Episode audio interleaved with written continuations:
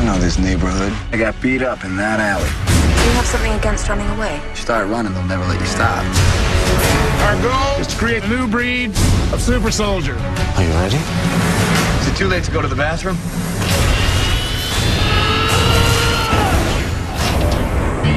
How do you feel? It's all right. Mister Stark, I had some ideas about the uniform. Go! Your enemy thinks he's a god, and he's willing to blow up half the world. I'm going after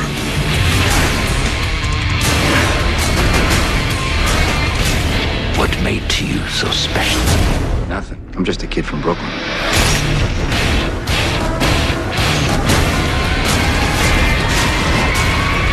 Captain America. What do you think? I think it works. Rated P G thirteen, July twentieth. Yeah, that's one of the T V spots to Captain America, and you are tuning into Treks in Sci-Fi. I am Rico, your host, and this is podcast three forty-one for July twenty-fourth, twenty eleven. Captain America is just one of the things we're going to be talking about on today's show. I saw it yesterday, loved it. Uh, I'll be talking about that. And got a review from a listener to talk about it as well, some other listener comments. Uh, but the main topic for this week will be a D S nine episode from Season one. I thought it'd be fun to go back to the early days of Deep Space Nine and do an episode from the first season called If Wishes Were Horses, which is a fun episode and uh, definitely one I've uh, I've enjoyed over the years and wanted to cover. So that will be coming up. Uh, just going to do a commentary on that as I play it, like I have been doing, uh, and um, talk about a few other comments. Uh, big weekend in uh, for us geeks and nerds. Uh, uh, Comic-Con is going on out in San Diego, so we'll probably touch on that a little bit too. Lots of lots of new stuff to talk about, and coming information and videos and, and pictures coming out of Comic-Con. So I'm sure we'll we'll be touching on some of those subjects and more here on Treks in Sci-Fi. Treks in Sci-Fi.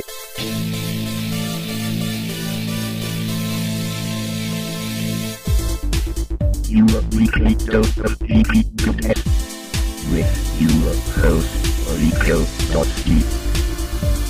Set a course for Earth, maximum warp.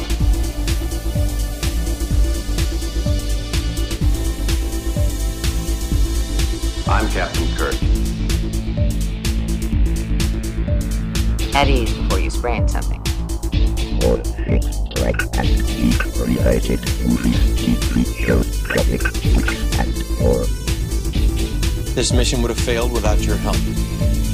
I won't dispute that. Captain Cardassians yet. Not with, we're not done with the Cardassians yet. Not with the strategic importance of that world. And our hero host, Rico Tosky, Treks in Sci-Fi. All right, welcome to the podcast again, everyone. This is Rico, and I hope everyone's doing well. Um, I'm trying something a little different. I decided to turn on my little pad, official Star Trek app on my iPad here, and, and maybe play some little uh, sound effects and, and uh, whatever in the background, although I find it a little distracting, so I may shut it off at some point. But anyway, welcome to the show, everyone. Hope everybody's doing uh, great. And actually, this thing is already distracting. It's going off. Too bad. Yeah, let me let me tap a few buttons for you guys and see, you know. We'll do a few. Uh... Yeah, it's fun. It's fun to play with, isn't it? Yeah, if you guys have gotten an um, an iPad, I guess you think you can get it for not just the iPad, maybe for the iPhone too. Uh, I'm actually not sure about that. If you do, it probably looks a little bit compacted on an on an iPhone, I would think. But it's a fun little app. You get a lot of Star Trek information on there. C B S put it out a couple of weeks ago. I don't remember if I talked about that on the last podcast. That wasn't the Skype call. Uh, last week we did that, and, and then two weeks ago. So I may not have mentioned this yet. But anyway, it's fun. Uh, it's four ninety-nine, I believe, in the App Store. So uh, check that out. Uh, it's basically an interface that looks like the Lacars interface on uh, T N G and other Trek shows, along with uh, Star Trek facts, information, pictures, sort of a little encyclopedia in there, and, and a few other little features that are kind of fun to play with. So uh, for a Trek fan who's got an iPad especially, it's, it's it's a great uh, a great thing to have, a lot of fun to play with, and uh, I hope they add to it. I hope they expand it over time or put additions. I don't know if they would charge or if they would just add uh, other stuff. One one thing I wish that you'd be able to do is, you know, when you look up an entry like on a particular ship or character, that you could expand the image of that uh, character ship to the whole screen. That's one thing that seems like a natural thing for them to be able to have and do in there, but they don't have it. Of course, they would have, have to have, uh, you know, included larger resolution pictures for that, I guess. So anyway, it's a cool thing. Great, uh, great fun on the iPad. Let's get going. I've got a lot to cover really this week. It always happens this way when I do kind of a special show like a Skype call last week, and that was fun. But the, the news and information becomes, you know, now I've got two weeks of things to cover. I'm not going to try to cover and backtrack too much, but I want to hit on a few little things. Uh, the uh, the news and stuff coming out of Comic-Con is pretty cool. Uh, lots of stuff going on out there. Uh, we have seen some new movie trailers just in the last week or so, uh, especially for The Amazing Spider-Man that's coming out next summer. We've got a little teaser for The Dark Knight. Uh, what else? Uh, oh, The Avengers. Uh, when I saw Captain America yesterday, make sure if you go see it to stay through the very end of the credits, to the bitter end, and you will get a, a little treat and a little uh, clip. Uh, it's only maybe about a minute and a half. Uh, there's actually sort of a, a camera view one of somebody who snuck in a theater and took their video, uh, took some video with their camera of a, you know, maybe a cell phone. But it, there's stuff floating around on YouTube if you want to see it, and uh, it looks pretty cool. You don't get a whole lot of the movie, of course, just little flashes of some things, but and uh, it's a, it's a fun little preview, great little thing to throw on the end of Captain America to really set, you know, the stage for next year's Avengers movie that's being worked on and directed by Joss Whedon, of course, of Firefly and Serenity fame, and, and just, you know, Joss is a, is a comic book fan. He loves comics. He's written comics, so I, I have high hopes for him being able to work, you know, with a lot of different characters, and the Avengers is, you know, it's hard to pull off in comic book form, let alone on the big screen. So I'm I'm really looking forward to it. And they've got some heavy hitters on this team. You know, Thor, Hulk, Iron Man, Captain America, and uh, it's, you know, there's we're going to see Hawkeye for uh, for basically pretty much the first time. He had a little cameo in the Thor movie, but and Wasp will be there. Uh, there's a couple of other main characters that that uh, are involved in the Uh, Avengers comics, uh, Maria Hill, uh, who's played by Cobie, I think that's how you say her name, Cobie Smulders, Smulders or something. She's on that show, How You Met Your Mother, or How I Met Your Mother. Uh, she's the dark-haired one on there, and uh, she's done a few other shows, uh, and uh, it, she did this series that was kind of fun that only lasted like six or seven episodes, Veritas, about probably six years ago, maybe two thousand six-ish or five, something like that, maybe a little later than that. Anyway, uh, she's going to be in that movie, and it's uh, it's next, uh, I think it comes out in early May of twenty twelve. So that's uh, got uh, we've got that going. Uh, let's go on. I'm gonna not take too many breaks. I'm just gonna kind of crash through some stories here that I'm reading on the web and, and little things about uh, what's been going on in the world in the last couple of weeks and geek news and stuff. Uh, you know, related to Trek, the biggest thing, I guess, a couple things going on. Still nothing really new uh, being mentioned about the movie. Robert Orci, one of the writers, Uh, has had a couple of uh, discussions and interviews online. They, they're talking about perhaps showing different sections and new places aboard the Enterprise, maybe some design changes, uh, it, you know, but it's it's pretty vague. There's not a whole lot going on. Of course, they're going to show some new stuff they didn't really show in the first movie. Are we not, are, you know, are we surprised by that? I'm like, you know, these guys seem like they're really reaching. They can't tell us anything because they, they still don't have a script. And, uh, you know, they're coming up with all this junk about, you know, blah, blah, blah. And, uh, you know, I, I, I kind of feel for them a little bit, but it's like, you know what, just just go off in a little room somewhere and write the write the darn story and, and let's get, get going on this thing, okay? I'm tired of just kind of, I guess I'm getting a little frustrated, probably coming out in my in my tone, uh, but uh, you know, I'm tired of like these these little interviews they have with these guys that don't tell us. It, it, it's it's they're almost like politicians, you know, they're talking a lot but they're not saying much. So uh, we'll see. I'm sure we'll get more. What, what one thing kind of that bothered me about all this is that a, a good probably now maybe almost a month ago, when right after Super eight came out, J J Abrams and a couple of the other guys working on it were all like, oh, we're going to have a big announcement soon about that. And most people assumed that they were going to officially announce when when they were going to shift the, the release date for the Trek movie too. And they were going to maybe give us a little, maybe a little bit of other info on perhaps some of the characters or who knows, some of the bad guys that might be involved, anything. But they had this, they kept saying, we're going to have a big announcement, and nothing's happened. They haven't had a big announcement that I know of. So uh, that's kind of disappointing. You know, don't say something like that and then just don't, you know, I suppose they didn't put a time frame on when that would be, but it's been a month now when they said they were going to do that. So I I don't know. They don't say you're going to announce something and then, uh, you know, oh yeah, we're going to announce something and it's six months later. I mean, I don't know. All right, let's move on. Uh, one thing you, uh, you might want to check out, and I was just reading a review of it over at trek movie dot com. This is that new sort of documentary uh, slash movie, whatever, that William Shatner has uh, created, uh, along with, I'm sure, a lot of help, called The Captains. This is, uh, the, the basic premise of this is that uh, William Shatner goes off and interviews all the different actors that have played captains on the various Trek series, you know, from Patrick Stewart, you know, to um, Avery Brooks and, and Kate Mulgrew and Scott Bakula and even Chris Pine from the movie. And uh, it's an interesting review, and uh, I'm kind of glad that I read it. You know, it gives me an idea of what to es- expect when I watch this thing finally. Uh, it's about an hour. They're saying an hour and forty minutes, something like that. And they go over a lot of different ground.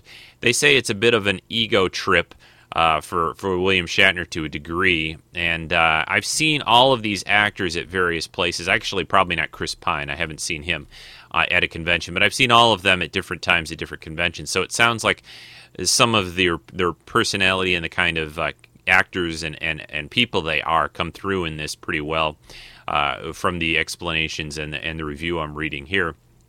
Um, there is uh, a, you can see this over at Epix online. You go to uh, w w w dot epix h d dot com and forward slash free trial dash Shatnerpalooza. If you don't remember all that, I'll try to put a link in the podcast notes. You can get a free trial, though, for a two-week thing and watch it online. I've got uh, a little bit of a clip here between William Shatner and Patrick Stewart. It's about a minute long, and I will uh, try to play this for you to give you guys a little bit of a taste of what this is all about, so stand by.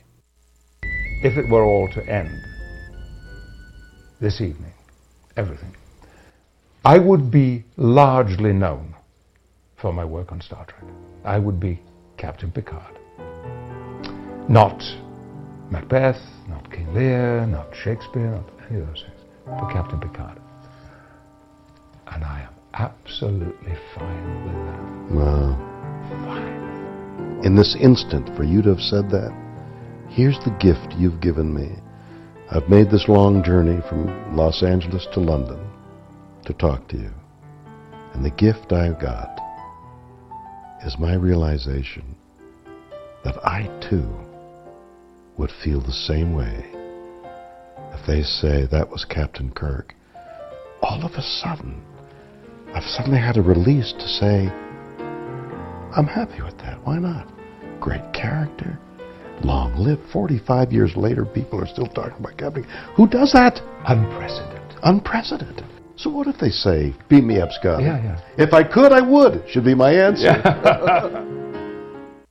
So yeah, that's uh, William Shatner talking to uh, Patrick Stewart. I guess it's at, at Patrick's home, I think, uh, in uh, the U K. Uh, I'm not sure, but I think it is. Anyway.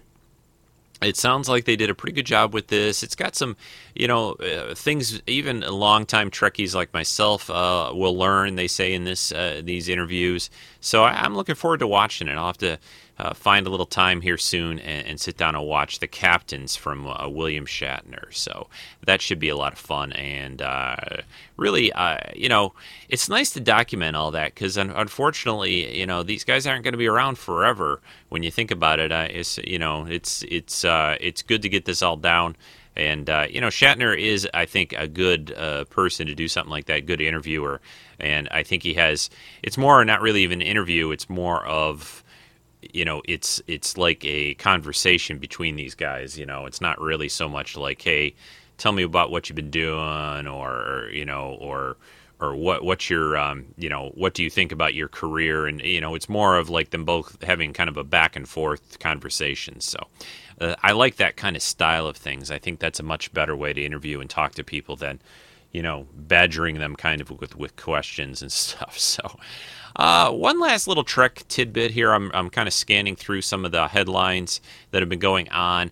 Uh, Star Trek streaming, which has been on uh, Netflix now for a little bit of time, not that long, just started in July. They've got most of the stuff up there except for, I guess, Deep Space Nine is the primary one still missing. But Amazon, Amazon is going to also, uh, to their Amazon Prime customers, I don't know if there's another way to get it too, but they also are getting the full Star Trek catalog of episodes from all the T V shows, uh, also, the, uh, also for available for streaming on Amazon uh, sometime soon. They don't say a date here that I can see, but it will be available there on Amazon very soon. And I think it's kind of interesting since uh, Netflix is soon to be uh, increasing their prices. They split off, you know, the streaming uh, from the D V D uh, rental side of things. And they now Amazon is kind of like going, hey, maybe this is our opportunity to uh, take over a little of their business. So we'll see how that all works out. Uh, I'm pretty interested to see how that goes. Oh, and I've started to try to play a little bit more of Star Trek Online. Not a lot yet so far, but I'm still finding the same kind of problems that I had the, the first time with the game a little bit. One of the things I'm noticing even more this time that's kind of annoying to me in Star Trek Online is the load times from different things that you do in the game. Uh, it's it, it takes a while, and I have a pretty good internet connection.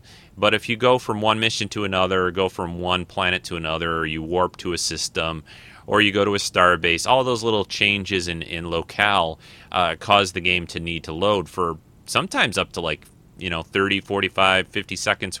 And I know that maybe not sounds that much, but we're talking about maybe you do a little mission for five or ten minutes, and then you've got to wait again to do something, you know, when they load into a new area. So that is a bit frustrating to me. You know, World of Warcraft, I can go out to a zone, do a whole bunch for maybe even an, a couple of hours and not have to zone around like that so much. Uh, so that's a, a bit of a bother. And I still find the game kind of, uh, it's just not as polished and as smooth as something like World of Warcraft. And granted, it hasn't been out as long, but I don't know. There's just something to me about the game that just doesn't feel all that much fun, and it doesn't feel super Star Trek-like to me. But I, I have a couple more weeks of my month that I renewed it for to try it out some more, and I'll try to report back on the show about it.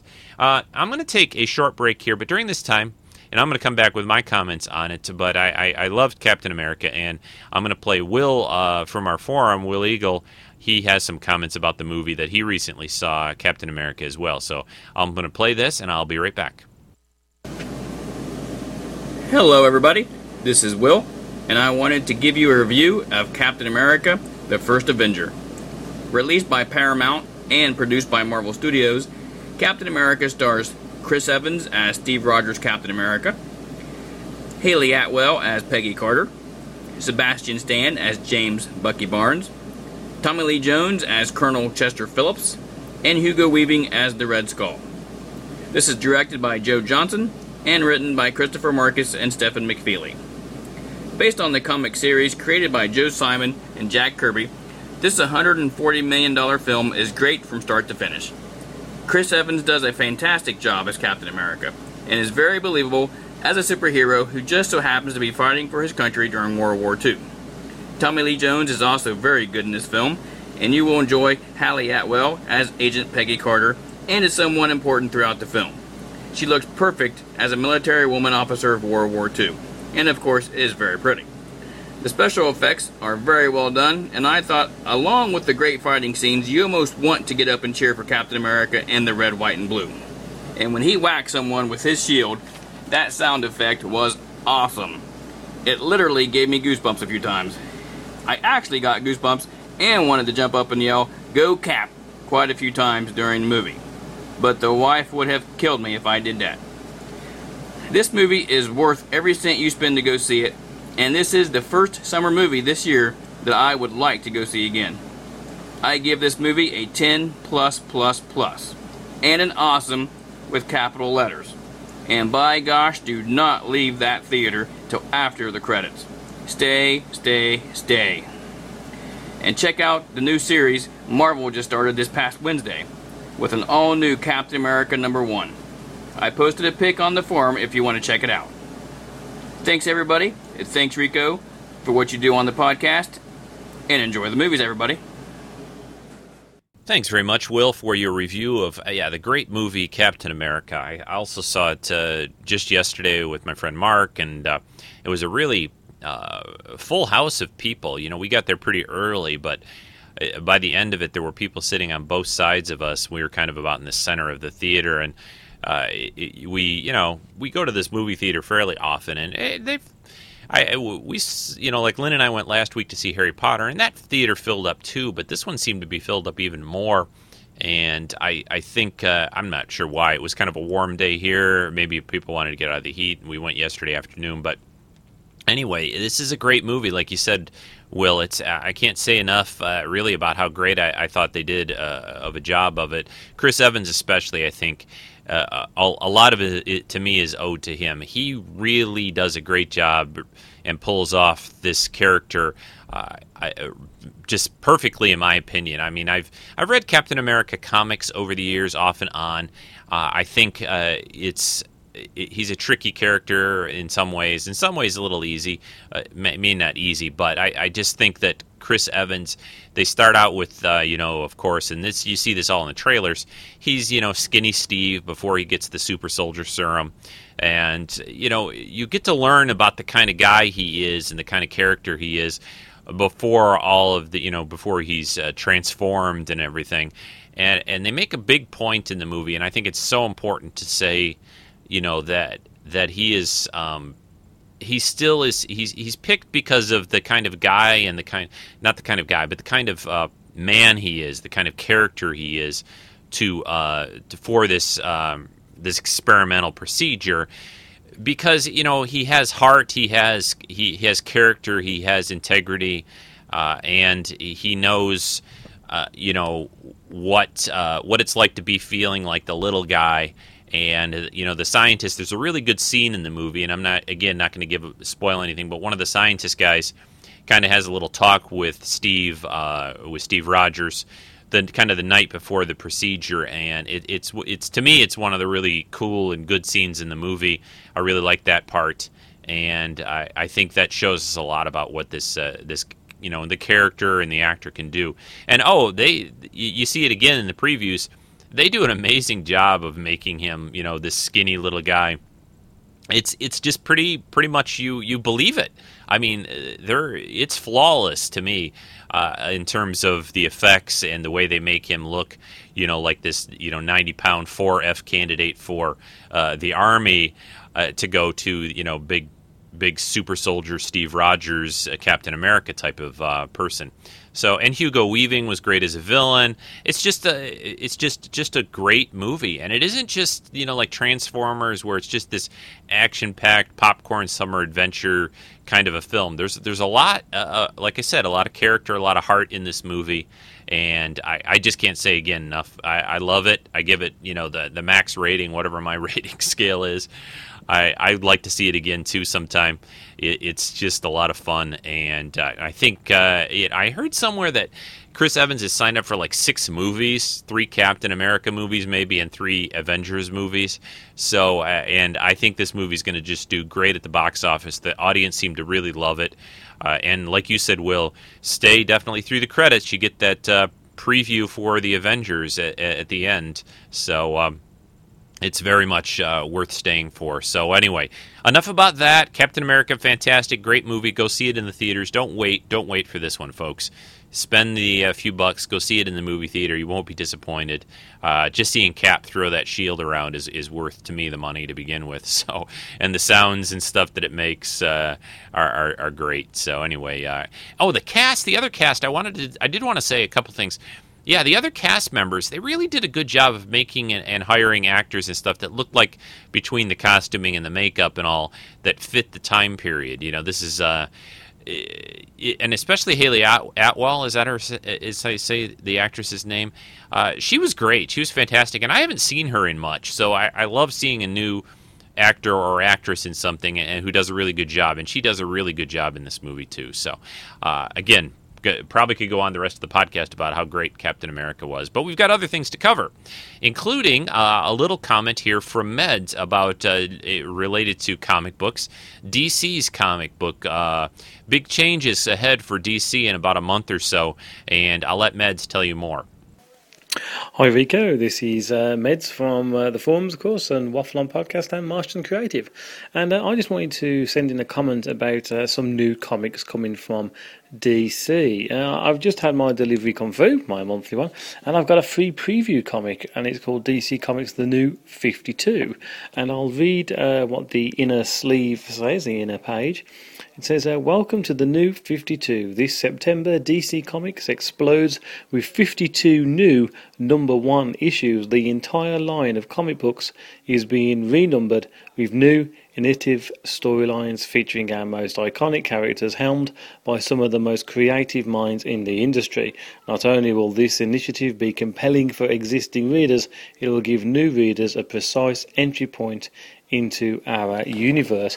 And looking on the back cover of this preview thing, it's got the list of all that's coming out, so I thought I'd read them out, and maybe there's uh, something there of interest to the listeners. Uh, on August, bear in mind these are all number ones, so these are all the ones you can start off with, which is what I'll probably do.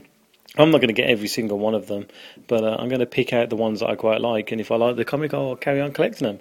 So on sale on August the thirty-first is Justice League number one, and then on sale September the seventh are the following: Action Comics, Animal Man, Batgirl, Batwing, Detective Comics, Green Arrow, Hawk and Dove, Justice League I N T L, Men of War, O M A C, Static Shock, Stormwatch and Swamp Thing.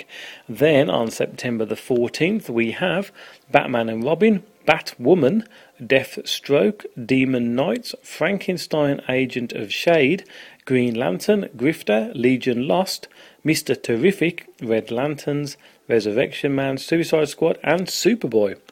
And then the week after, on September the twenty-first, we have Batman, Birds of Prey, Blue Beetle, Captain Atom, Catwoman, D C Universe Presents, Green Lantern Corps, Legion of Superheroes, Nightwing, Red Hood and the Outlaws, Supergirl and Woman, Wonder Woman. And finally, on September the twenty-eighth, we have All-Star Western, Aquaman, Batman the Dark Knight, Blackhawks, The Flash, The Fury of Firestorm, Green Lantern, New Guardians, I, Vampire, Justice League Dark, The Savage Hawkman, and Superman, Teen Titans, and finally Voodoo. So these look uh, fantastic, and what a great way to start off um, your collection if you're you know new to comics or fancy getting into a series, because I know it's like sometimes we get in there and you, you know, the comic says number four hundred thirty-seven, and you think, well, you're never going to get all of them, are you?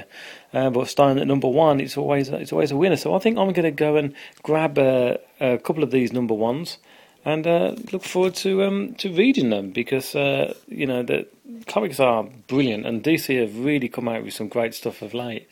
Anyway, uh, that's my little uh, little news from the comic section, and uh, look forward to hearing the podcast. Take care. Well, thanks, Metz, for that uh, breakdown. I've got that little uh, issue that you were talking about, I think, and reading from, too, of the of D C's fifty-two, uh, you know, new comics and changes to the, they're doing to their whole lineup here in another month, uh, month and a half. At the end of, is it the end of August, early September, I think you said? It was, um, yeah, it's uh, it's a big gamble, really, on their part, and I, I kind of have to hand it to them. I'm, I'm not a huge D C reader of comics. I, I probably Batman is about what I've mostly read. I've read Superman sometimes over the years too. Never really got into Flash. I've read a little Green Lantern, so that's another one I guess I've read. Let, read some of the other Bat titles like Batgirl and and and uh, Batman and Robin. I like that current uh, uh, comic that's out. Uh, But I'm not a, a huge reader of, of D C. But maybe this time now I'll, I'll pick up something like Flash or something that I've not read before and, and jump on and see what I think of it. Uh, I'm a, I've always been a little bit more of a Marvel comic book reader. Uh, things like X-Men and Spider-Man and stuff like that that I've read a lot of over the years. So uh, it's uh, it's it's it's a good idea, I think. I, I I'm you know I'm a bit surprised they're doing it for their whole comic book online. That that's a lot of. Uh, It's a big undertaking, a big way, uh, a big, uh, you know, job to revamp everything, you know, whole new, um, you know, stories and costumes and, and, and just the the just everything. And it, it's it kind of makes sense, though. I was talking to somebody in a comic book store, actually, that I went to yesterday about it a little bit. And, and you know, you, when you think about it, some of these characters have been around for like sixty, seventy years. They all are about twenty-five, thirty years old still. So maybe it is time that we brought them up to the modern era. And, and even though they they have sort of brought them up to the modern era anyway, you know, they'll have uh, one hundred issues of comics or more, and, you know, uh, two weeks go by in the real world or something like that. So uh, anyway, we'll see how this all works out. Uh, thanks, Metz, for that uh, rundown of what's coming up from D C Comics. And uh, I'm going to just uh, just take a, a pause here of the recording, not really a full break, but we're going to get starting on playing the Deep Space Nine episode, If Wishes Were Horses, and I'll talk to you um, during that episode. So uh, let's get that rolling here.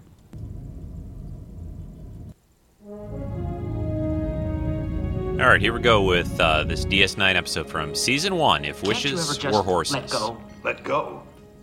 The place is almost deserted. There hasn't been a ship in for three days, and yet you sit there like a, a Bonarium hawk looking for prey. This is your chance to relax. I could set you up with a terrific holosuite program. Thank you, but I don't accept gifts from the likes of you. Who said anything about gifts? You pay like everyone else. I'm just trying to get you into the tent. I have no time for fantasies. Uh, no imagination, huh? Waste of time. Too many people dream of places they'll never go, wish for things they'll never have, instead of paying adequate attention to their real lives. I could create a shapeshifter playmate for you. The two of you could... Uh, Quark. Intermingle. You're disgusting. It's a living.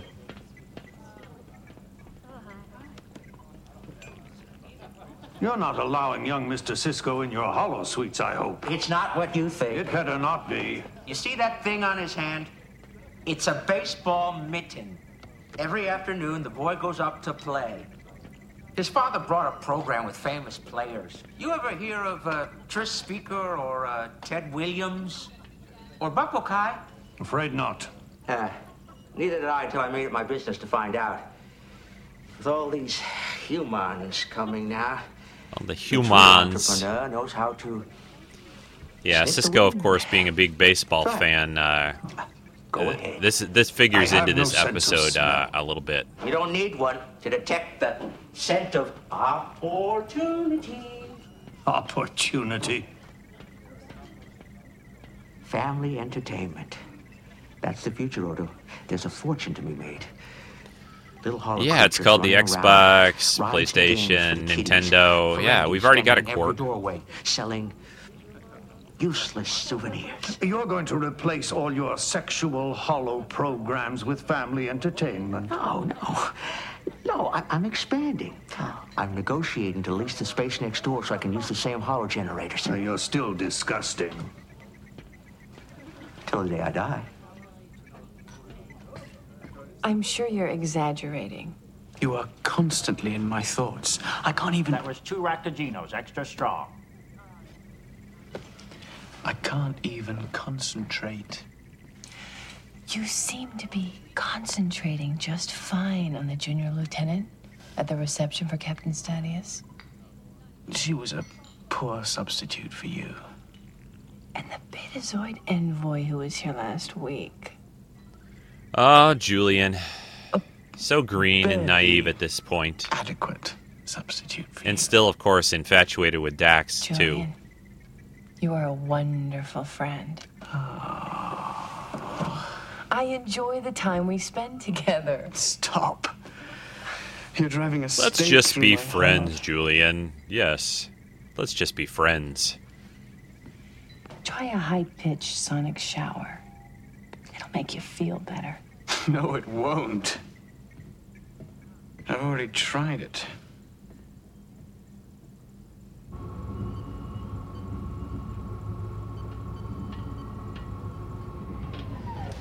And now we're back up on Ops. Sorry, I'm late. Uh, and... I was having dinner with Julian. How is our young doctor? Young. Anything going on? We were just looking at an unusual energy reading.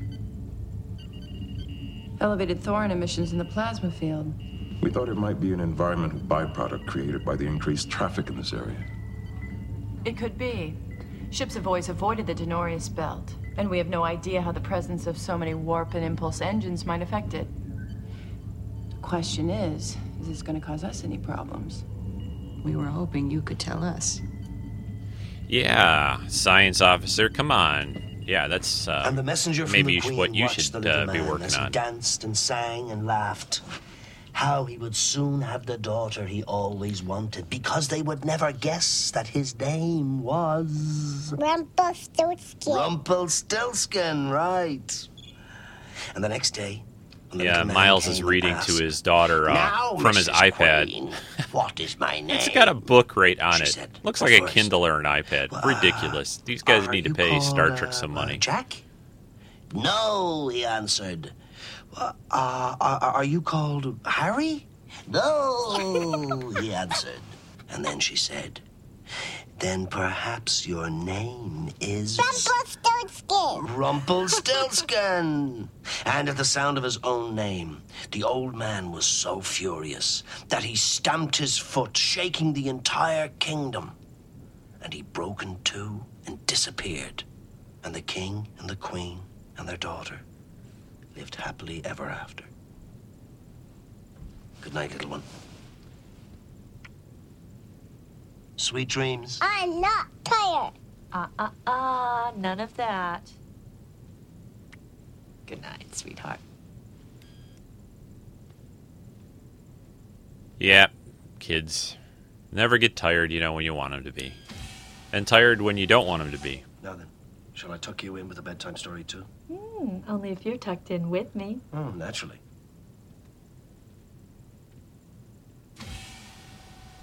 Mommy! What is it, honey? He's in my room. Who? Rumpelstiltskin. It's pretty good for that little girl to actually Sweetheart. Say that word pretty well. Rumpelstiltskin. That was just make believe. Rumpelstiltskin isn't real, okay? Uh, well, maybe. Then it's bedtime. Why do we tell our stories about evil dwarfs that want to steal children?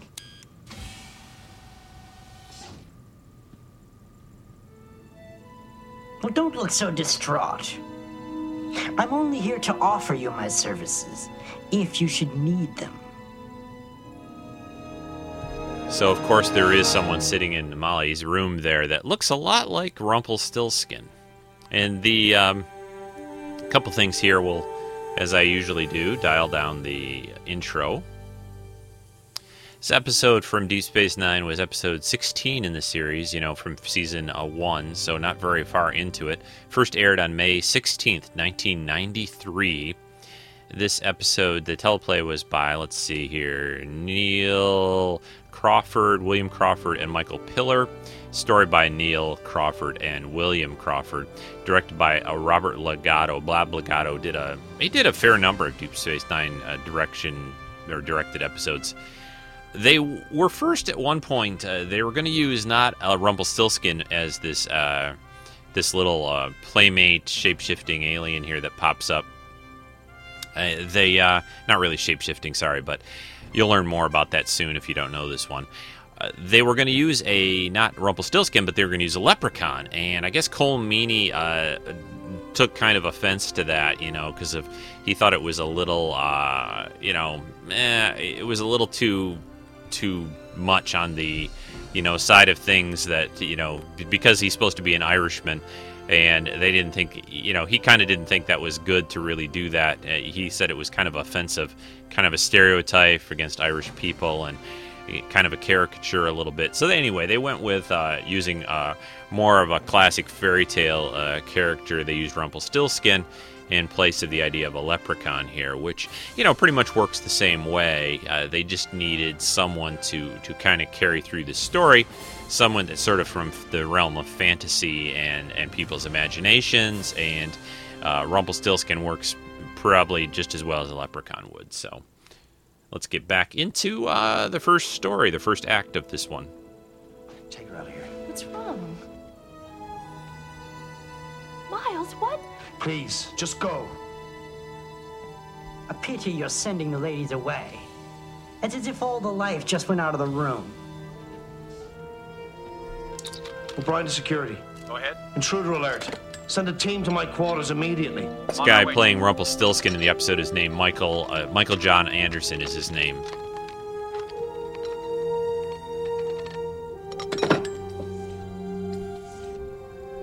So where's the straw?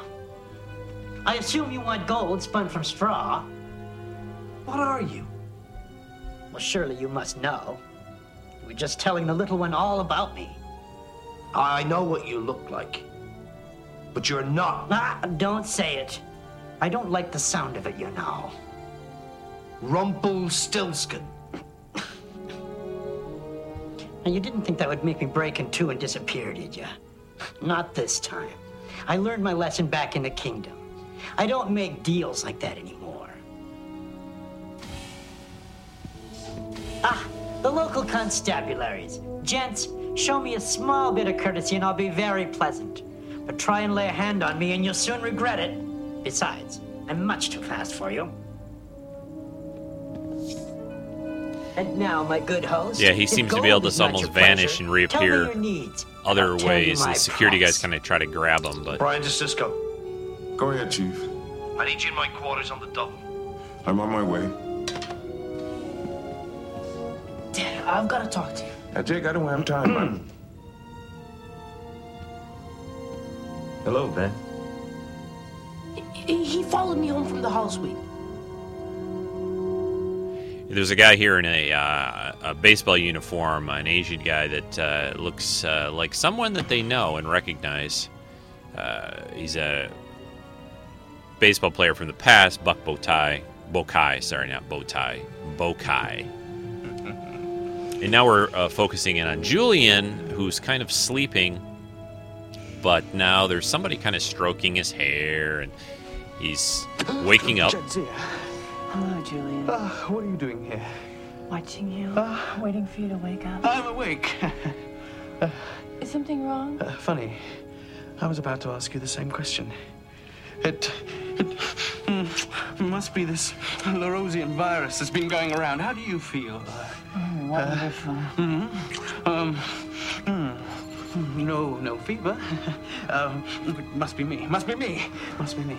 Uh, uh, must be. An this is what you always wanted, isn't it, Julian? Come on. Antipasto I had at lunch. Uh, oh, perhaps. Oh, I must be hallucinating. Why are you fighting this? Why am I fighting this? Why am I fighting this? Oh, I have no good answer to that question. So they sort of uh, pan away from them. All senior officers report to ops immediately. Okay. I get it. Very funny. Did O'Brien put you up to this? I don't know what you're talking about. Senior officers to ops, we all walk in, everybody has a good laugh at my expense. This is not a joke, Julian. We'll see.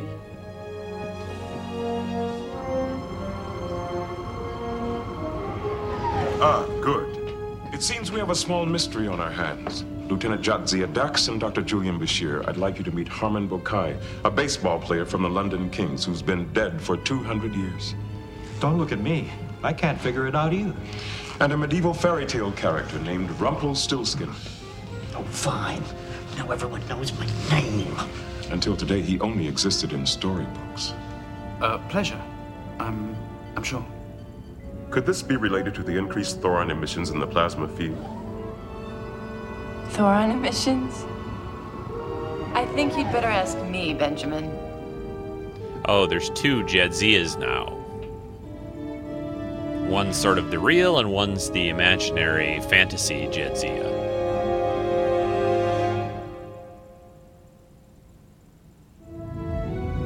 So they've got at least three, you know, strange characters, the the boy. creations really there on D S nine well the right now. Lately, Ben. We would have worked on some base running, except uh, he was getting hungry, and I realized I was too. A hologram with an appetite? Hologram? On the contrary, Major. He's quite real. They all seem to be. What the hell are they talking about, Ben? You. You're not actually Buck Bukai. So how come I'm wearing his uniform? You're a holographic image of Buck Bukai that I created so Jake and I could play ball with you. But I remember. I remember all the games, all the opening days. The homer that won the forty-two World Series. The squeaker that went under Eddie Newsom's glove. The day I broke DiMaggio's consecutive streak. I programmed it into the computer. All of it. Every statistic. This guy uh, playing Buck Bukai is Keone Young is his this name. This one didn't come out of any hollow suite. But he did come out of your imagination, just as Buck came out of Jake's. His imagination? Then I must have come out of your imagination, Julian. Oh, not necessarily. Well, maybe. How could this sort of thing possibly happen? A subspace disruption? Maybe some kind of dimensional shift?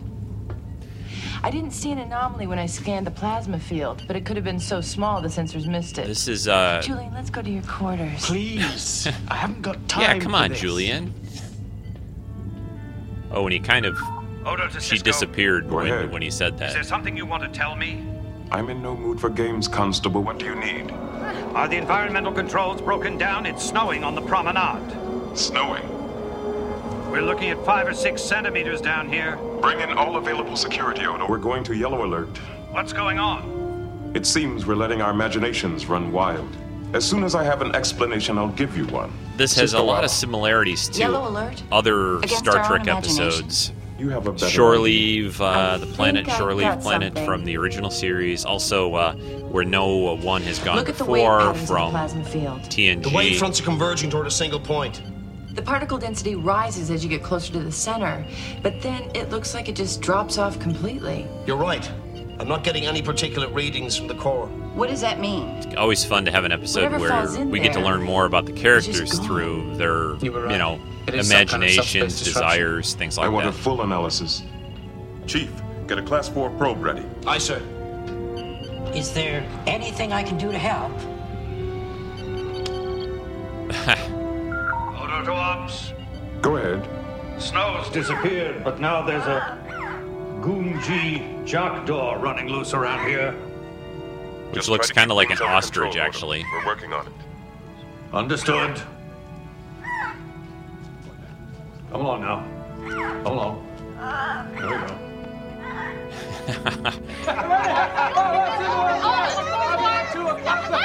we go. So this strange, you know, energy or whatever's going on out there is obviously creating or affecting what people can imagine becomes real.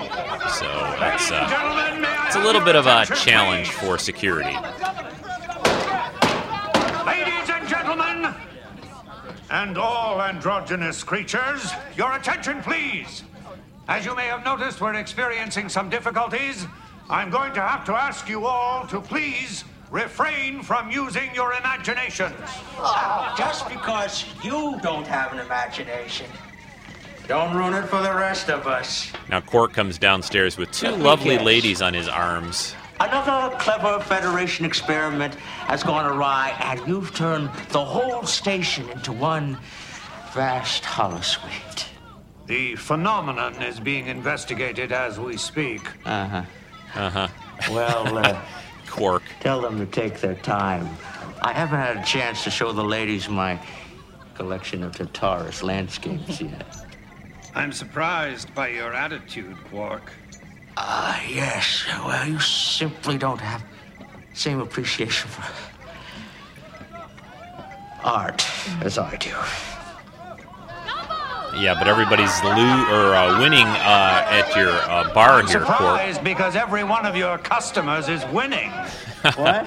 What? They're taking you to the poorhouse. No. No, that's not possible. Let me through. Lose. One cross. Two cross. No. No. You're outnumbered, Quark. Pardon me. Pardon me.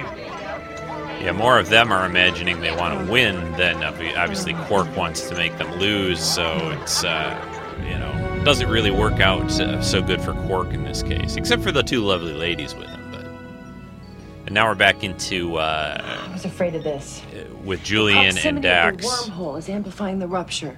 The proton counts are going through the roof. Dax to O'Brien, how are you coming with that probe, Chief? I'll have the subspace scanners programmed in less than an hour. Keep me informed. Dax out. I have the wave intensity analysis. Computer, scan all data files for comparable wave intensity patterns. Stand by. Jadzia, I find this difficult to say, but I want you to know I would... Ne- Julian, there's really no need to apologize. In a way, I feel as if we've invaded your privacy. We all have fantasies and dreams we keep to ourselves. Thoughts that should remain private. I'm glad you understand. Of course I do. I was a young man. Once. So we can put all this behind us? Of course. Good. The computer seems to be having trouble finding a match. She really is submissive, isn't she? Is that how you want me to be, Julian? So submissive? I am not submissive. Am I? Uh, no. Um, uh, well, I, I don't think so. I'm just not the cold fish you are. Cold fish? Now, I, uh, never said that. If you'd get down off your high horse, you'd start to appreciate Julian. she she has a sense of humor, as as I've always imagined you do. I could use one about now. Come on, Lieutenant, stop denying all those yearnings you feel. Yearnings. If you don't, you'll never know what you missed. Pattern match found. This is um just in the nick of supposedly time. One of uh, Terry Farrell's. A similar subspace rupture was Terry Farrell's uh, favorite episodes. In the mid twenty-third century. I think I may have to set the uh, no, no my earphones down for a minute and let Kaylee out. No I don't know if you guys heard should. that barking, but uh, when the rupture expanded, the system was destroyed. I'm gonna go check on her. You guys can continue to listen to the episode. I'll be right right back. So, um, okay, Kaylee, let's go outside. Station log, stardate four six eight five three point two. We have launched a probe to study the subspace anomaly. Meanwhile, more than half the people aboard D S nine have reported manifestations of their imagined thoughts. All probe systems are reading normal. Calibrating sensors for subspace. Three minutes to coordinates. Wave pattern should begin fluctuating any time now. There. Probe is penetrating the thoron field. Two and a half minutes to coordinates. Ah, for simpler times, eh? Go away. I only want to help. You're in the way. A farmer from Derry once tried to chase me off. Until I saved his crops from locusts. Two minutes to coordinates. Foreign emissions are stable. You know what I find most intriguing about you, my good host? You're afraid of me. Look, Figment, I'm not afraid of anybody, least of all you. ninety seconds to coordinates. Figment, am I? A figment of my imagination, that's all. And yet you can't deny how this imagination of yours empowers me, can you? Empowers me in a way that somehow terrifies you. You should be getting some primary data, Commander. They're coming in now, Chief. Stand by. She is your firstborn, isn't she? All right, I'm back here now. Doggy's outside. Lynn's going to get her in. So. thirty seconds to coordinates. Ah, what's going on? Rumpelstiltskin probably up to no good. Probe hole temperature dropping rapidly. ten seconds. The probe's approaching the perimeter of the anomaly. It's strange. What is it? Negative readings on all sensors. We may be looking at some sort of folded space. Let's see what the optical scanner on the probe gives us.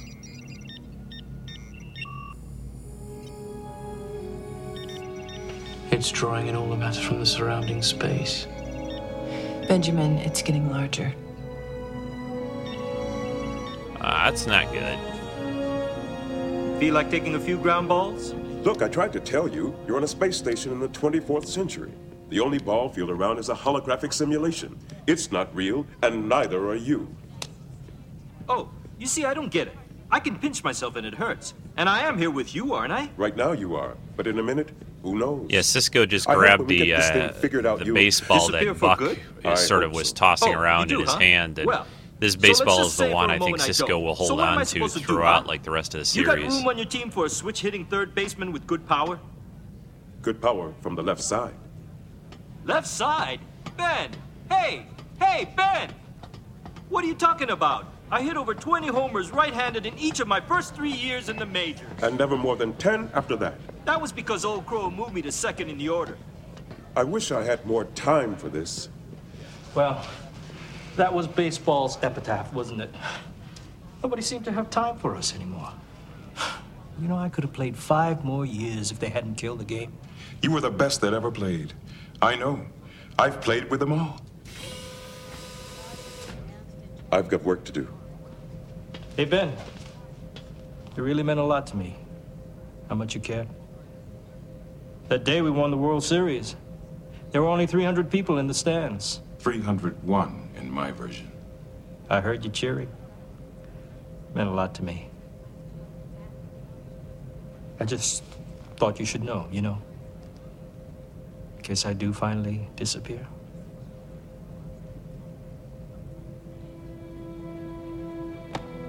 Ups.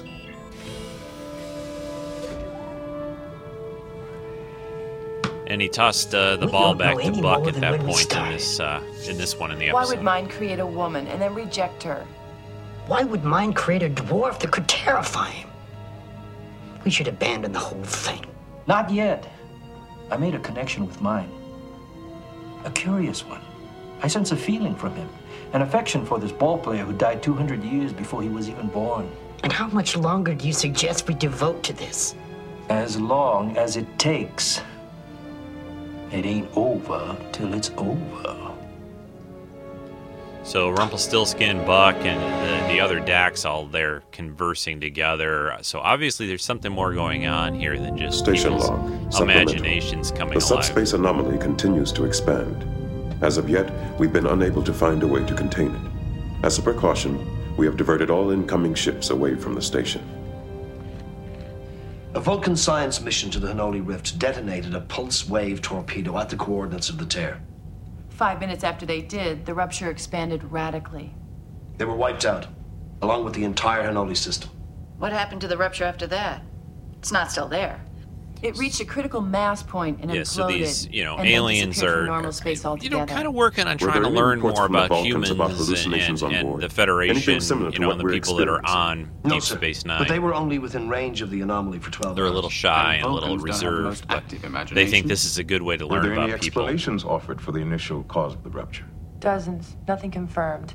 But we do know there were no wormholes and very little starship activity in the area before it formed.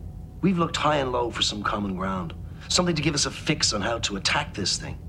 And frankly, sir, as funny as it sounds, we think pulse wave torpedoes may still be the best approach. Wait a minute. If it didn't work very well last time, why? The Vulcans were using a primitive device. In the past two hundred years, we've developed far better ways of controlling the flux density. We should be able to contain the internal reaction this time. And if we can't, we destroy the whole Bajoran system. Major. The rupture is already expanding. We have to seal it, or it's going to destroy this system anyway. The smaller it is, the better chance we have. How long will it take to create one of these torpedoes? We could have one ready by twenty-two hundred hours. If the rift expands at all before imploding, we have to be prepared. Route auxiliary power to shields.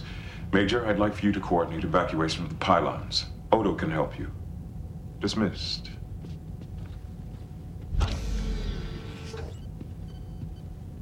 Thing they haven't really thought about here is the what is it, is there a connection? I need you to do a security you know, sweep through the pylons. We're going to evacuate them. Expanding field of these characters. I'll get on it as soon as possible. I've got my hands full right now. Clear the way. Get out of the corridor. Let them through. Clear the way now. Rounding up some more uh, different uh, animals off the uh, promenade. Oh. Oh. Geared up. I need emergency!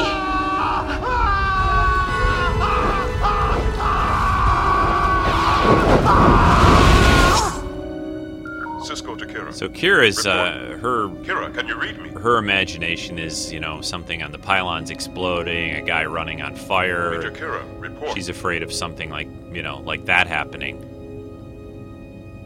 Disregard, Commander. False alarm. Kira out.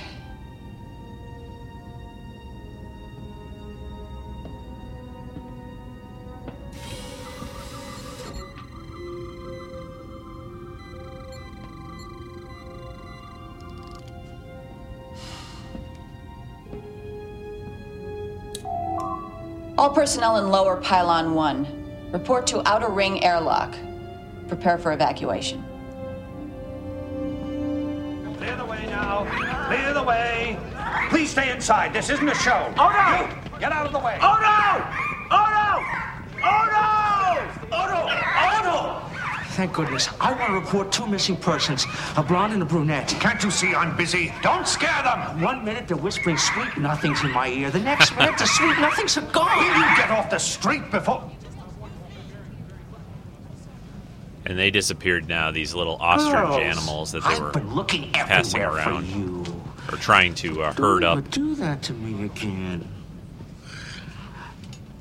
So, uh, Odo, uh, what have you conjured up during all this? Hmm? Me? I should have guessed. Nothing at all.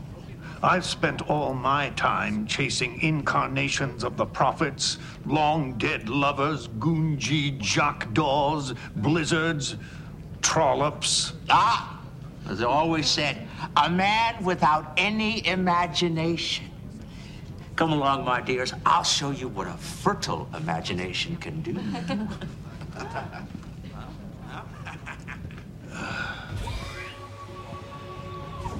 Yeah, so Odo. Imagination.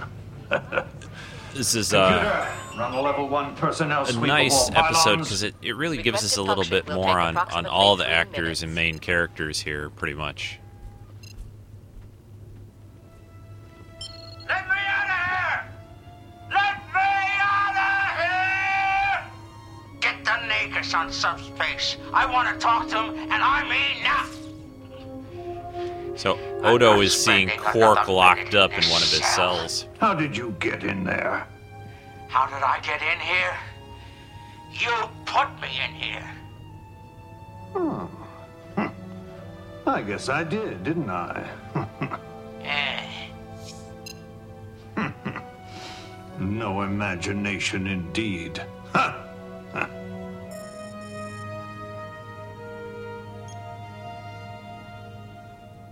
And now we're back uh, in another section. We're at um, Cisco's quarters with Jake.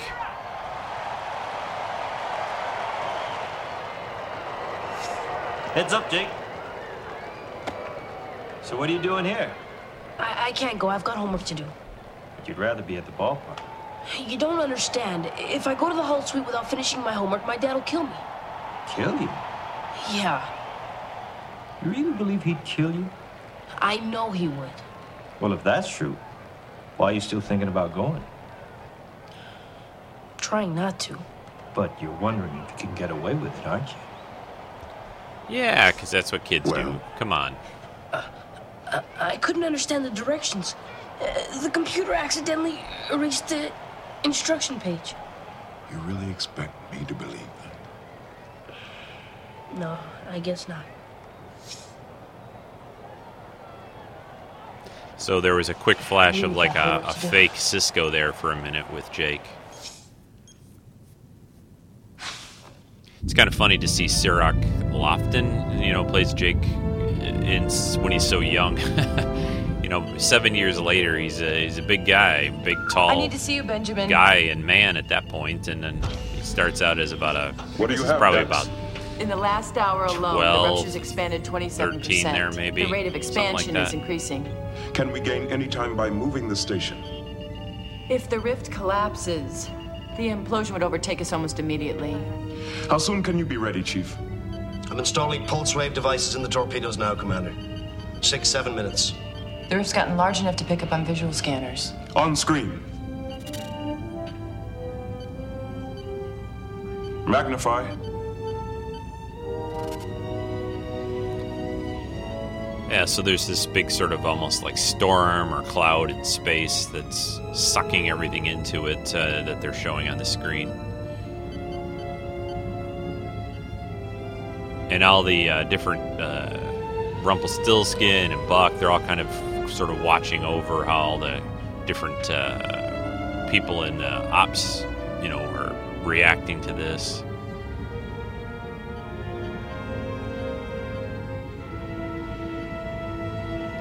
They seem to be ignoring the, the these fantasy characters, so, you know, more, you know, paying attention to the real danger out there.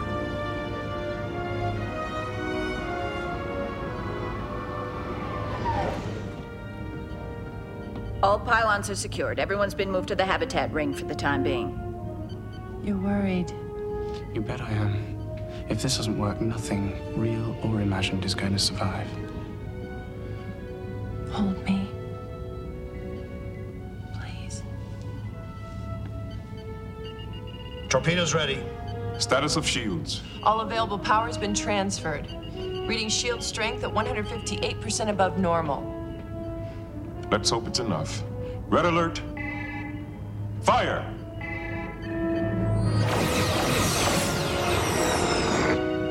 All systems functioning properly. Torpedo guidance is on nominal track. thirty seconds to coordinates. Impulse sustainer throttling down. Arming pulse wave initiator. Torpedo hold temperature dropping. Activating pulse waves. Compression level at fourteen hundred and rising. twenty seconds. Compression at twenty-nine hundred. three thousand. Terminal targeting spread confirmed. thirty-five hundred. Holding compression. ten seconds. Ready to detonate. Ready, sir. Five seconds. Now.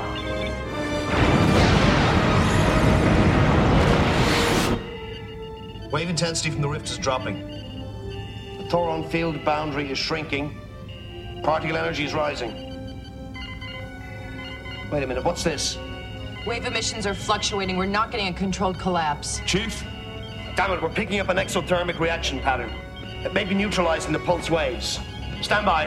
Perimeter sensors are picking up a subspace oscillation. What the hell does that mean? Proton counts have tripled. Residual pulse wave activity from our torpedoes is down to fourteen percent. Flux density readings inside the rupture are off the scale. Doesn't sound good to me. It sounds like it's gotten worse.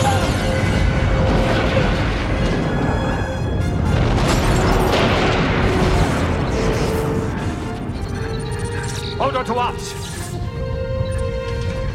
Ops! Ops!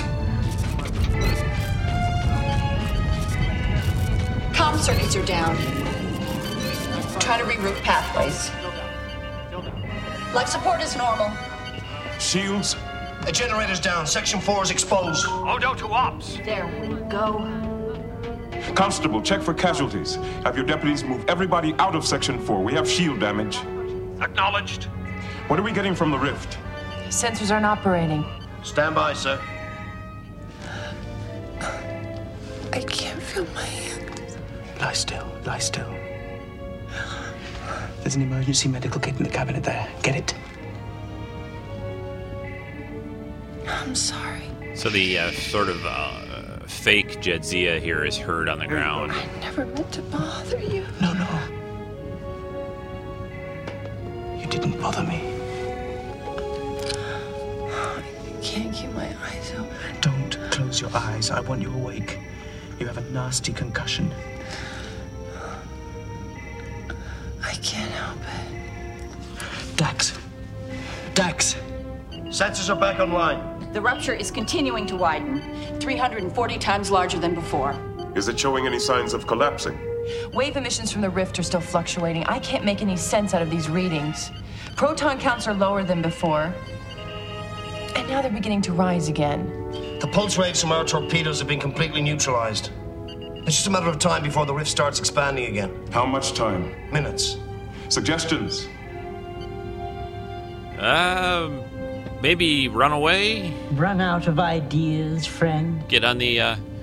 you know, I runabouts and get out? Maybe I can help. You! You created me with powers beyond those of mortal men, and I would be more than happy to use them to assist you. For a price.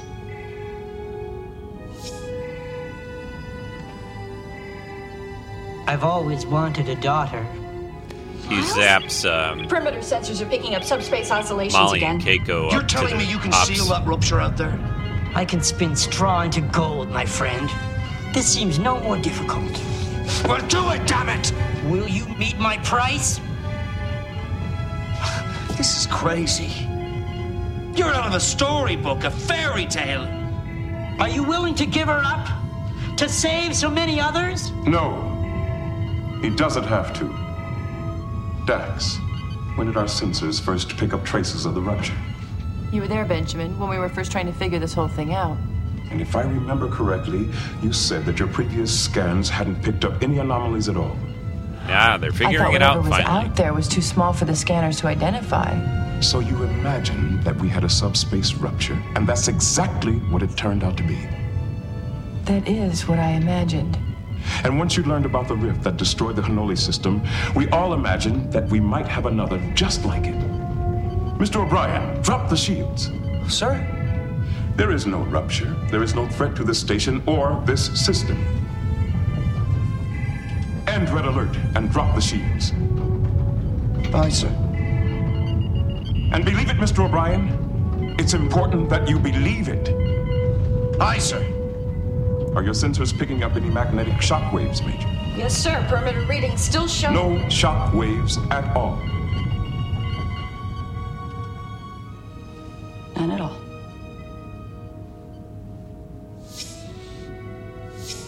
Lieutenant, proton counts. Normal. Yeah, so everyone vanished. Uh, the creations and the rift vanished too. You're going to be fine. Of course I am. I have the best doctor in the galaxy.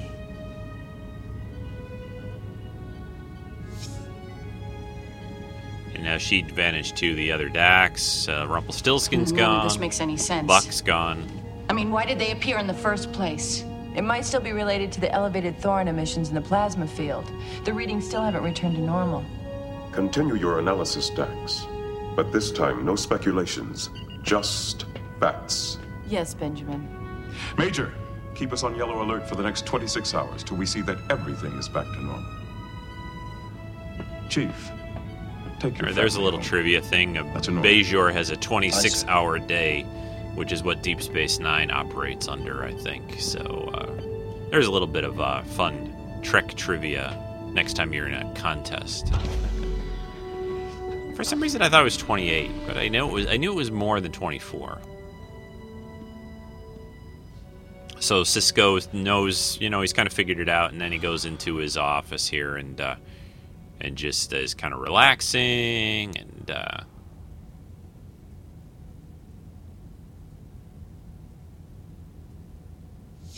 this imagination of yours is a tough concept for us to get a handle on, Ben. You're not simply a figment of my imagination, are you? We're on an extended mission exploring the galaxy. A while back, we followed one of your ships through that hole in space out there. We've been watching you, trying to figure out the rules of your game. Why didn't you just talk to us like this? Well, we've learned that you can never tell how someone will treat the visiting team. I understand. That's what this has been all about. Learning to understand. Was it really necessary to put the whole station in jeopardy? Oh, but we didn't, Ben. It was you. It was your imaginations that created everything. We were just watching to see where it took you. Ah, this imagination of yours. We have never seen anything like it. It's very real to all of you, but yet it's not. At first, it seemed to us to be a curse and irritation. That Odo fellow even called it a waste of time. I disagree with him. I knew you would. I learned that about you, that you could have such an affection for someone you never even met. I wonder if you appreciate how unique that imagination of yours really is. Not always. We got to go. But you haven't told us anything about your species. I'd like to. Maybe next year. And Buck tosses him his uh, baseball and then leaves. And that's the baseball we see on Sisko's desk throughout all the seasons of D S nine. From these aliens that we're studying our imaginations, which uh, sometimes can run away with you a little bit. So that's it. That's the episode. If wishes were horses. I think it's a really fun episode. I like this idea. And uh, I think they pulled it off pretty well. I like seeing in, in their early years and early seasons where you get to learn a little bit about the characters and Sisko's love for baseball and, and Julian's love for Dax, which eventually changes, of course, over time. And, you know, you've got the Rumpelstiltskin character, you know, out of uh, the story that Miles was reading Molly. It's just a fun little story. Nothing heavy, and uh, I just uh, I think it was a good one to cover. So that's uh, it for If Wishes Were Horses, except we've got a uh, comment, I think from Joe, from Billy Bob on the forum about this episode, and I'm going to play that for you next. Hey, Rico. Hey, Treks and Sci-Fi. Joe from Toronto here, Billy Bob four seven six on the forums. And uh, I just wanted to drop some comments about the D S nine episode, If Wishes Were Horses. Before I rewatched it, I, I really had very few specific memories of this episode. I really just remembered Rumpelstiltskin and, you know, obviously the station being in some form of danger, but overall, meh, not a great episode. After rewatching it, I was proven completely wrong. This is a great D S nine episode.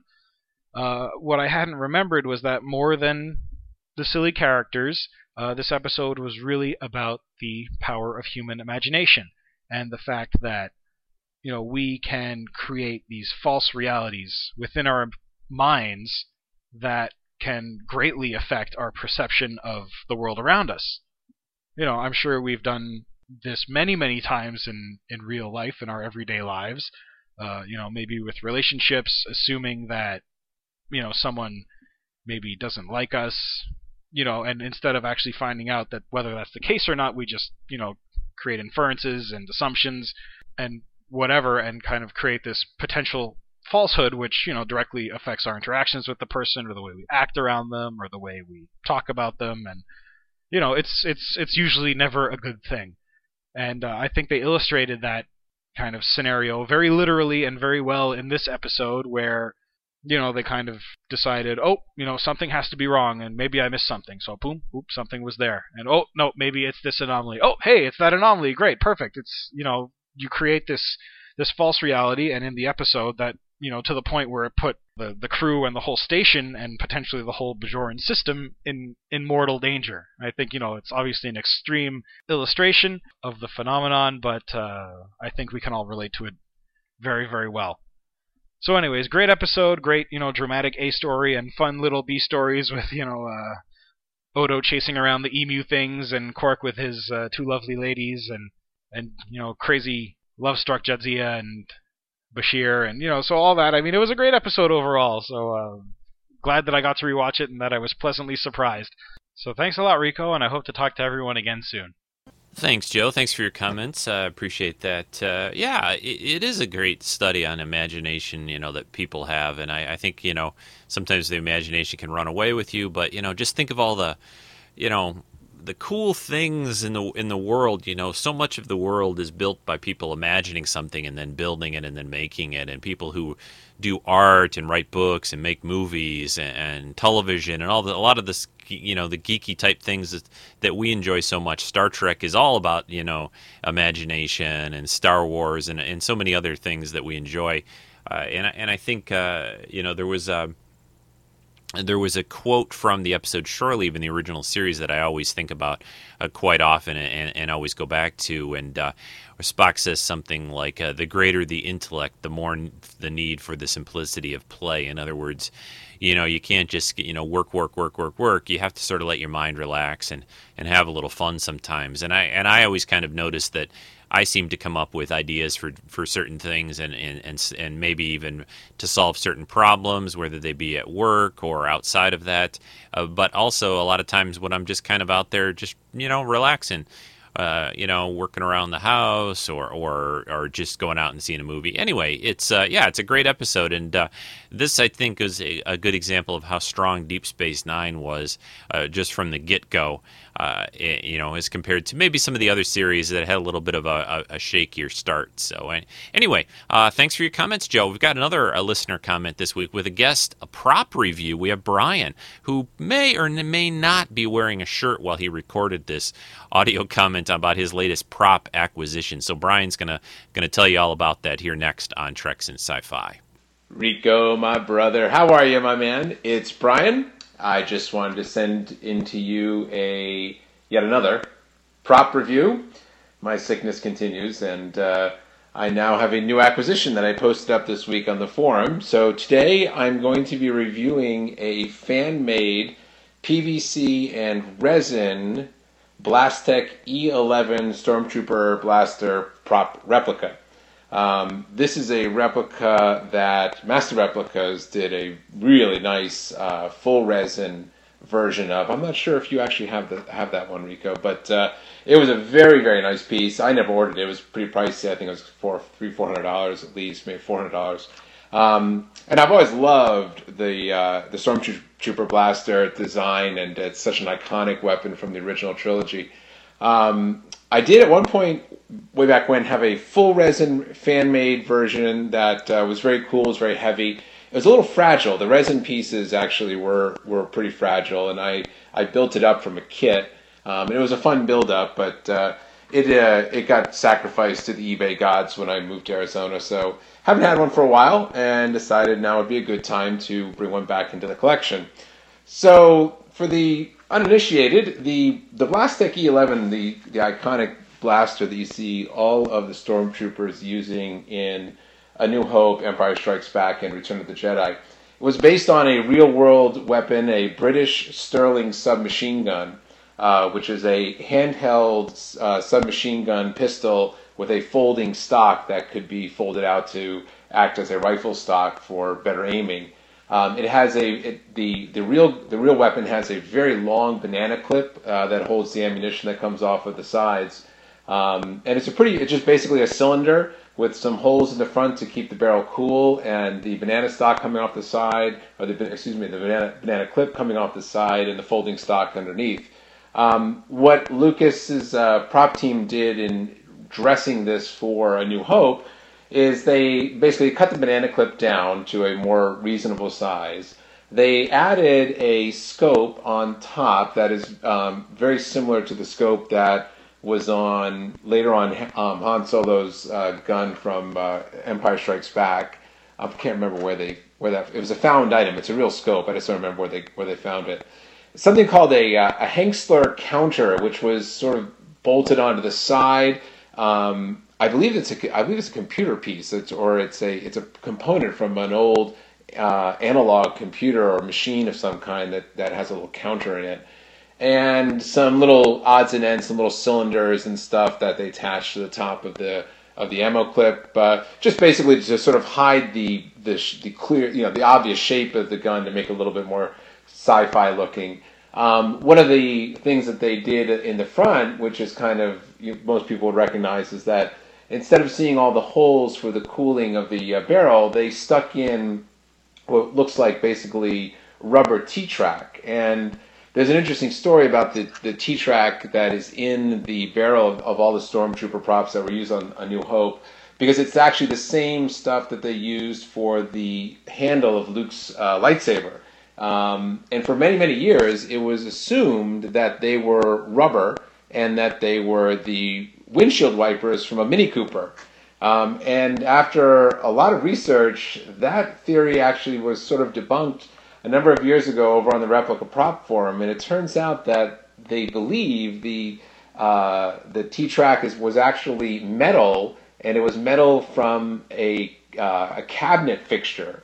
Um, I guess part of the closure, the closure feature of a cabinet in England at the t- back in the seventies. I'm not sure, but uh, it was decided at the end of the day that Luke's lightsaber, as well as the Stormtrooper blasters, didn't even have didn't have rubber. They had metal T-track uh, at the front, um, so it was kind of interesting. Um, and like I said, this is uh, This is simply a replica. To get a real Sterling modified uh, E eleven blaster, it's pretty expensive. You're talking probably six, seven hundred dollars at least uh, to get that for a non-firing one, and they've become pretty scarce.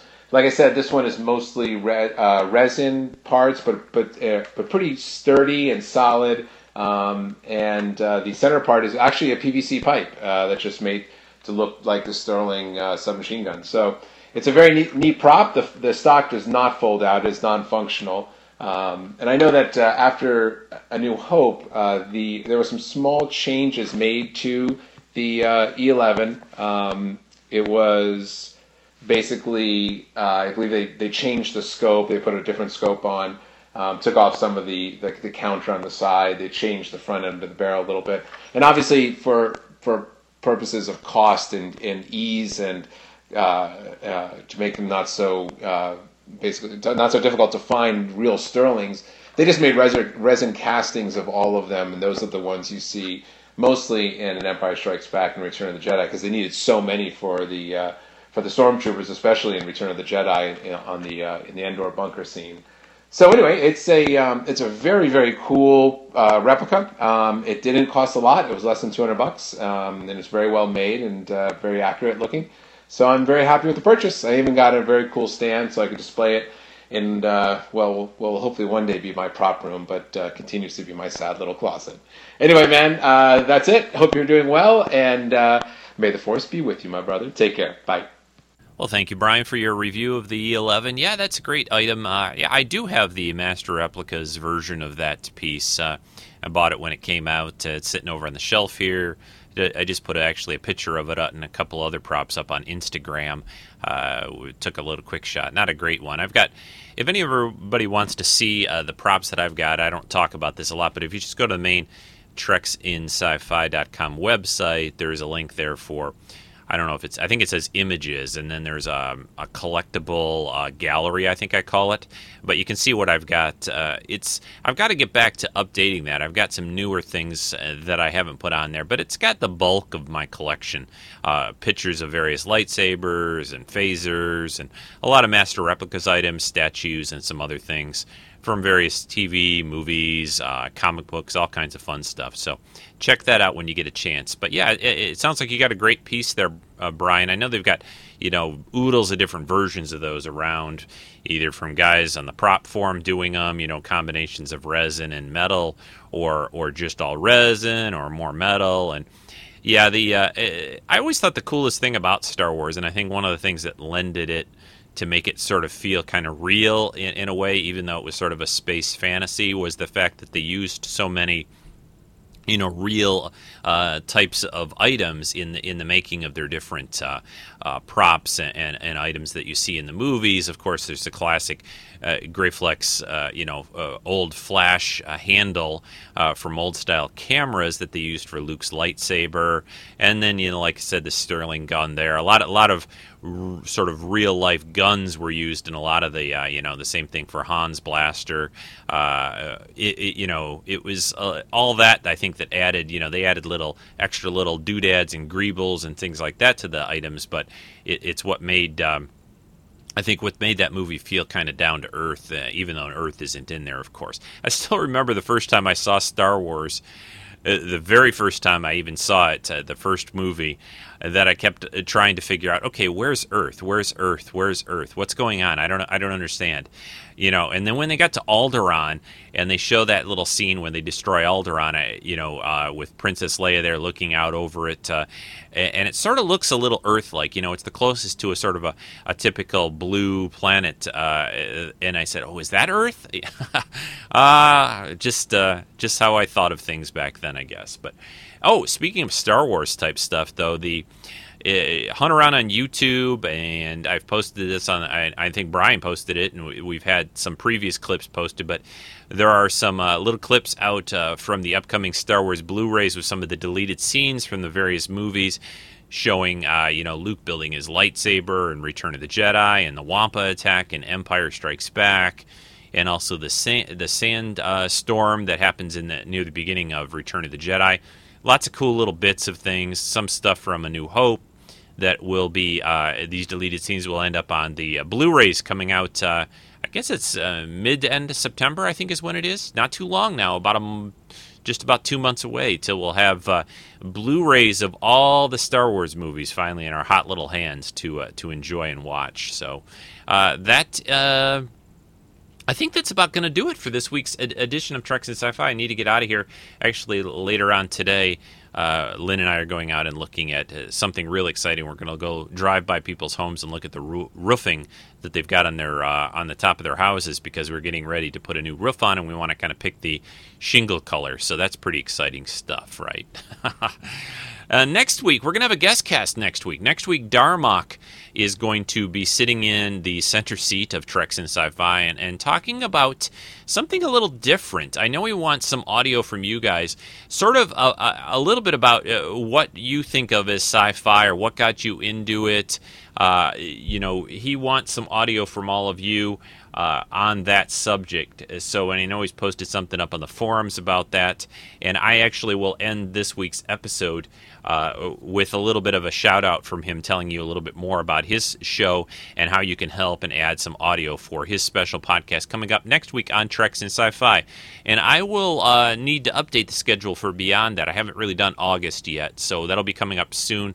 I'll be posting that probably in the next week or less, in the next few days, probably on the forum and on the main website. So until then, everyone, have a great time out there at the summer movies. Go see Cap. You definitely got to see that. See Harry Potter if you haven't yet, and anything else. So next week, we've got Cowboys and Aliens, which looks a lot of fun with Daniel Craig, Harrison Ford, Olivia Wilde. That movie looks like a lot of fun. I'm really looking forward to seeing that. So, uh, and then in August, we've got a few others. We've got Conan. We've got uh, the new Planet of the Apes, Rise of the Planet of the Apes movie. And I'm sure a couple others that I'm forgetting right now. But uh, take care, everyone. I will talk to you again in about two weeks on Treks in Sci-Fi. And here's Darmok with uh, a little bit of a, uh, uh, like I said, a shout-out for what he needs for next week. Take care. Bye-bye. Hi, this is Darmok from the Treks in Sci-Fi Forum. I'm going to be guest hosting Treks in Sci-Fi this July thirty-first, where you, the listener, get to recount your most significant sci-fi moments, a sort of sci-fi jam. It could be a scene from a movie or a line from a T V show. It might be a song, soundtrack, or sound effect. Whatever your sci-fi moments are, share them with us. You can contact me, Darmok, on the Treks and Sci-Fi Forum or at poodyglitz at gmail dot com. That's P O O D Y G L I T Z at gmail dot com. Be sure to contact me before you record for full details. Looking forward to hearing from you. It's going to be more fun than a grain compartment of tribbles. Now back to you, Rico. You've been listening to Treks in Sci-Fi.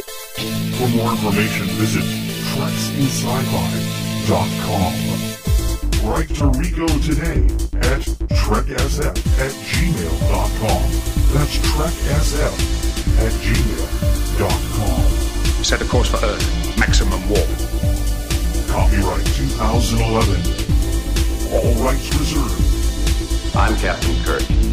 Treks in Sci-Fi. At ease before you sprain something. Your weekly dose of geeky goodness and entertainment news. This mission would have failed without your help. I won't be speaking. To boldly podcast where no one has podcasted before. Captain Cardassians yet. I'm with, we're not done with the Cardassians yet. I'm with the strategic importance of that world.